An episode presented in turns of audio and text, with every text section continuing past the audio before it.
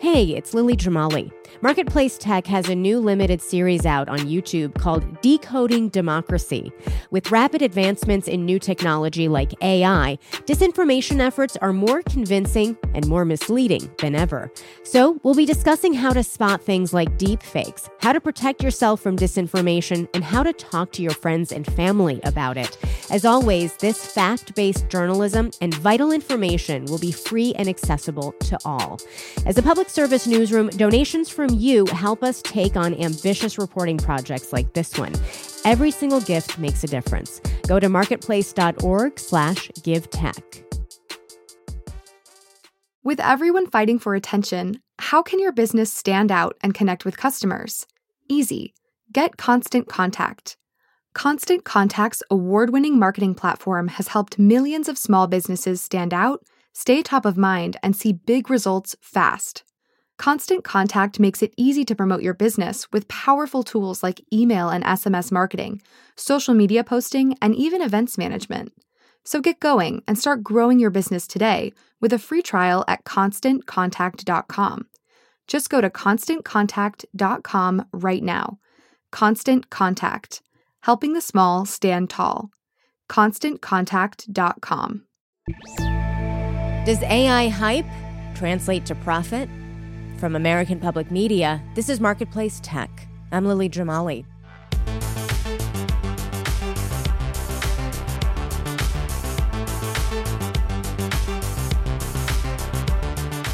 It is Friday, which means it's time for our week in review, Marketplace Tech Bytes.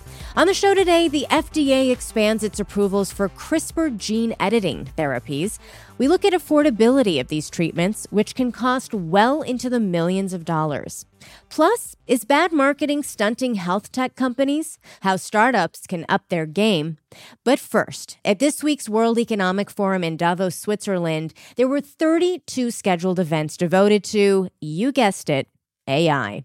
When they weren't comparing private jets, business executives were busy asking, how do you make money off of AI? Our guest this week is Christina Farr, a health tech investor at OMERS Ventures. Just from my own seat as a healthcare investor, every company seems to be an AI company these days, even if, you know, a year ago they were a services company or doing doing something else entirely. So seems like we just want to sprinkle some AI pixie dust and then say, you know, this is a big business opportunity that's worth far more than it than it was previously. But I think you're right. We don't have a business model yet. And no one knows is this a space that a startup can even win? Maybe this is just something that the incumbents will ultimately win. I don't discount companies like Microsoft. I don't discount companies like Google. Um, these are these are businesses that have hundreds of engineers working on AI specifically. So, how do you compete if you're a tiny company with maybe one or two engineers? I think all of these questions are still are still really being asked, and and that was a big topic of of uh, Davos. Yeah, this is interesting too. Boston Consulting Group surveyed more than a thousand C suite executives, and 90% of them said they are waiting for generative AI to take a step beyond the recent hype they are using it, if at all, in pilots or in, in other pretty limited ways. Um, are you surprised by that? That businesses are almost having to be courted to integrate AI into what they do? I think it's still unclear what the real use cases for AI will be. There's been a lot of talk of potentially using AI to summarize conversations that people are having so that we don't need to be taking as many notes a lot of it um, now you see use cases around customer service and just anything that's really customer facing. And I think um, there's a really good reason why many companies are sort of approaching that somewhat hesitantly. Because, you know, think about the last time we called customer service, you're like frantically hitting zero, like, can I please talk to a human being?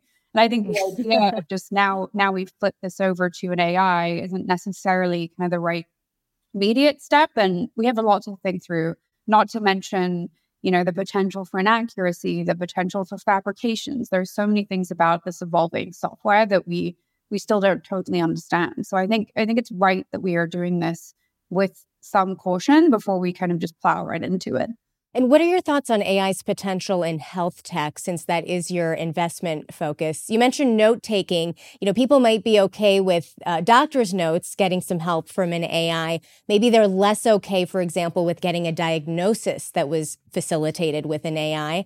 Is there more or less resistance to generative artificial intelligence in healthcare compared to other sectors from what you've seen?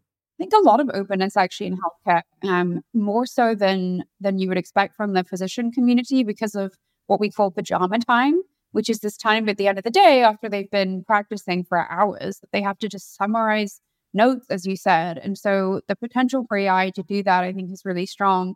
And we've seen some exciting companies that, you know, frankly, I've been quite floored just um, looking at these demos where we're just sitting having a, an interaction and you know the physician's actually like not on a laptop they're just looking me straight in the eye really paying attention and they just know that the system on the back end is capturing everything and putting it into uh, a really good clinical summary.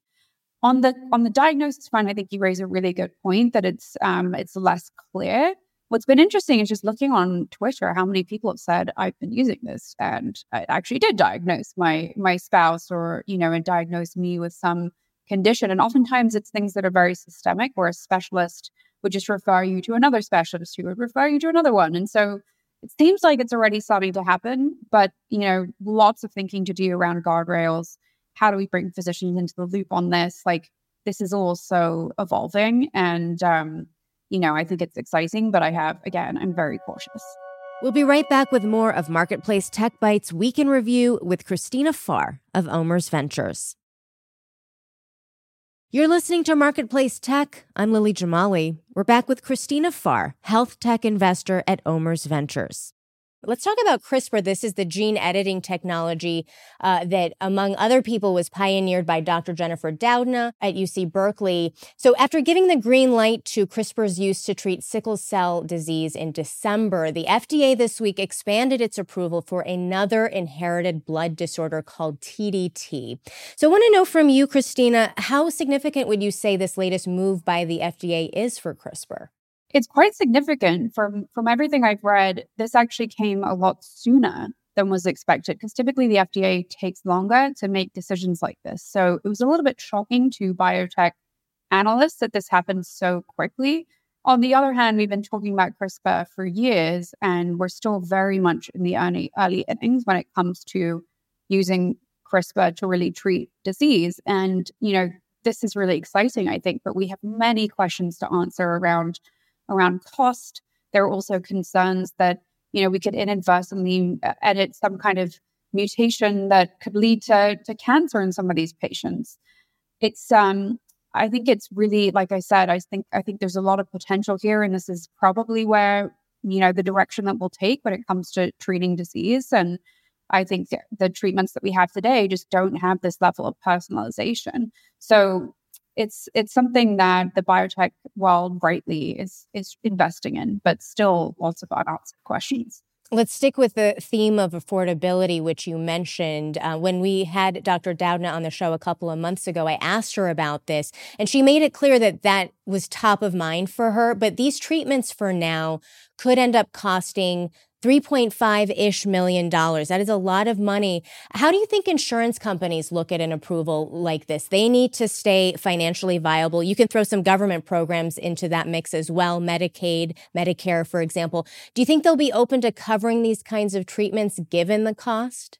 So it's a it's a great question, Lily. It's also a complicated question. You could argue that these diseases come with a lifetime cost of well more. You could say it costs 5 million, 6 million, and therefore you're actually saving money. But the problem is our system doesn't work that way. Uh, when it comes to a lot of commercial insurance, the kind that you and I probably get um, as people who are employed, you know, we often leave jobs after three to five years, and therefore the insurance company really is only on the hook pay for you for that long. So, in my mind, this kind of only makes sense with a government insurer who might make that calculation around okay, it makes sense to pay for a very expensive and potentially curative treatment. But a lot of insurance companies do not have a mindset around long term health. And that I would say is one of the biggest shortcomings and failures of the American healthcare system. Yeah, and and TDT, uh, this disorder that just got the approval for CRISPR, this is transfusion dependent beta thalassemia.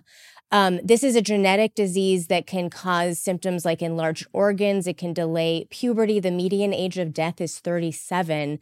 Um, another treatment option for this is stem cell transplants. And I wonder if you could just give me a quick you know comparison how does crispr compare to stem cell transplants which are again an option but require donors i mean i'm thinking maybe it's easier to scale crispr treatments given that that factor yeah, I think I think you're right there that, you know, stem cell it does that is a limitation. It does require finding a match. And oftentimes people just sit and wait for a very long time and they get more and more sick. And then it just becomes challenging to ultimately treat them, even if they do find a donor match. And so something like a CRISPR, I think, offers a solution that, you know, potentially could could treat somebody much sooner before the disease has has progressed. Um, but but then you face some of these same questions that that you and I talked about with affordability and are there any kind of downstream consequences of this treatment that we're not aware of yet because it's it's still so early. Yeah. Uh, well, folks can check out our interview with Dr. Doudna on our website, marketplacetech.org. Uh, and on to our third and final topic is bad marketing stunting health tech companies. Chris, you've been writing about this in your newsletter, Second Opinion, it's called. And one of the, you write that one of the common things holding back great ideas and products in digital health is consumer awareness. Tell me more. What are you seeing? Yes, I so I have a bit of a bone to pick with B2B marketing. It is so dry, so boring, and you see this across so many areas of technology. Um, it just it drives me nuts. I'm like, what this is, is businesses marketing to other businesses. Yes, yes, uh, marketing uh, businesses trying to trying to approach. Um, in the case of healthcare, it would be a payer or it could be an employer, and this language they use is just it's so dry. Um, Agreed. Like, you know, terms like enablement and platform. What does this even mean? I hear platform and I think of a train. so um, this, this, I think, is a big problem in the world of digital health because you are selling to these entities, but ultimately, you know, you you want to be used by a patient who might be an employee or a member of a plan. And that seems to be where a lot of these companies fail is they, you know, they get these big contracts, but then you look at the utilization and it's like, you know, maybe 1% of people who are eligible are even using these services. And so I thought it was really exciting this past week when Amazon said they were going to partner with a company called Omada that is focused on um, mostly diabetes. And they, again, they sell to health plans, they sell to employers. And Amazon said, we'll, we'll show people through our own website who apply how to sign up to Omada. And you know, from Omada's perspective, that's a very big deal because Amazon knows how to how to market to consumers. Like, who doesn't use Amazon? Um, so it could be a way for them to to go from maybe you know double digit utilization across some of their their customers to to far more than that. And I think Amazon will do that across a lot of healthcare companies. And so the idea is that if I buy, say, a medical device on Amazon, I might see a widget pop up that asks if I'm eligible for Omada's services through my employer's health plan, for example. Um, and you talk about how there's a little bit of a creep factor to this. Um, how how do you get the word out without weirding customers out or or worse, violating their privacy? Yeah, it's a big problem. And I think I think for something like diabetes, so many people are pre-diabetic or diabetic. It's like one in three that, you know, you can kind of mass market some of these things and and ultimately find a lot of your target kind of base. But then you look at kind of other companies that say specifically need to target LGBTQ employees. How do you do that? You know, how do you how do you find that subset that would use a service that is designed for, for them specifically, for them to get the right kind of healthcare treatment, how do you find those people without them telling you that information? And so oftentimes you get into this big problem on the B2B or enterprise marketing side where there's just no real way to find them. There's no real way to do it without coming across, across as creepy. Um, and I, I, I think it's a real factor that we need to take into account because, you know, a lot of people feel that they don't want their employers knowing personal information. I feel that way. So um, I think this this offering from Amazon is a step in the right direction. That was Christina Farr at OMERS Ventures. You can find the full video of this episode of Marketplace Tech Bytes Week in Review on our YouTube channel, Marketplace APM. And subscribe, if you haven't already, to watch us every Friday. Rosie Hughes produced this episode. Jesus Alvarado and Daniel Shin also produce our show. Lydia Ayano is our intern. Gary O'Keefe is our engineer. Daisy Palacios is our senior producer, and Kelly Silvera is our executive producer. I'm Lily Jamali, and that's Marketplace Tech. This is APM. We all want to be our best selves, but it can be an expensive journey. From experimenting with alternative medicine, I was working with a natural holistic nutritionist and never really thought about the cost to splurging on fast fashion. I was spending like all my tips. I was definitely spending like $200 a week. I'm Rima Khrais, host of Marketplace's This Is Uncomfortable. This season, we explore the cost of self care and the real motivations behind our spending choices. Listen to This Is Uncomfortable wherever you get your podcasts.